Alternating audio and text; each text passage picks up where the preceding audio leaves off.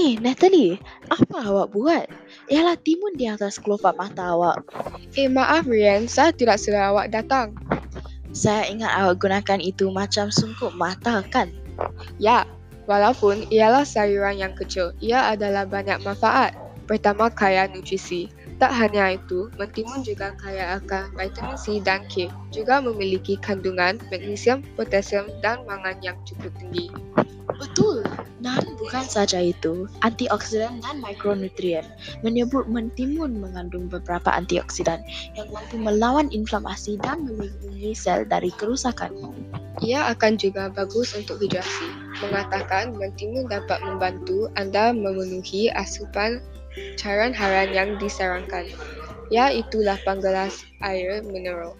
Umumnya, mentimun terbuat dari 95% air dan ini sudah cukup memenuhi kebutuhan air anda.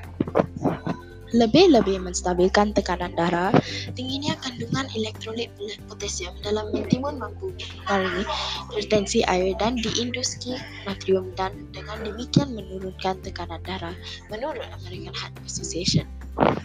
Baik untuk diet, mentimun disebut-sebut menjadi salah satu makanan yang mampu menjaga berat badan.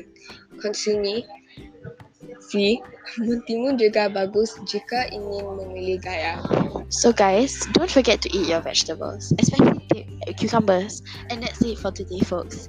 Don't forget to tune in every day for a dose of daily facts. This has been Fakta Friday. I'm Natalie. And I'm Rayan.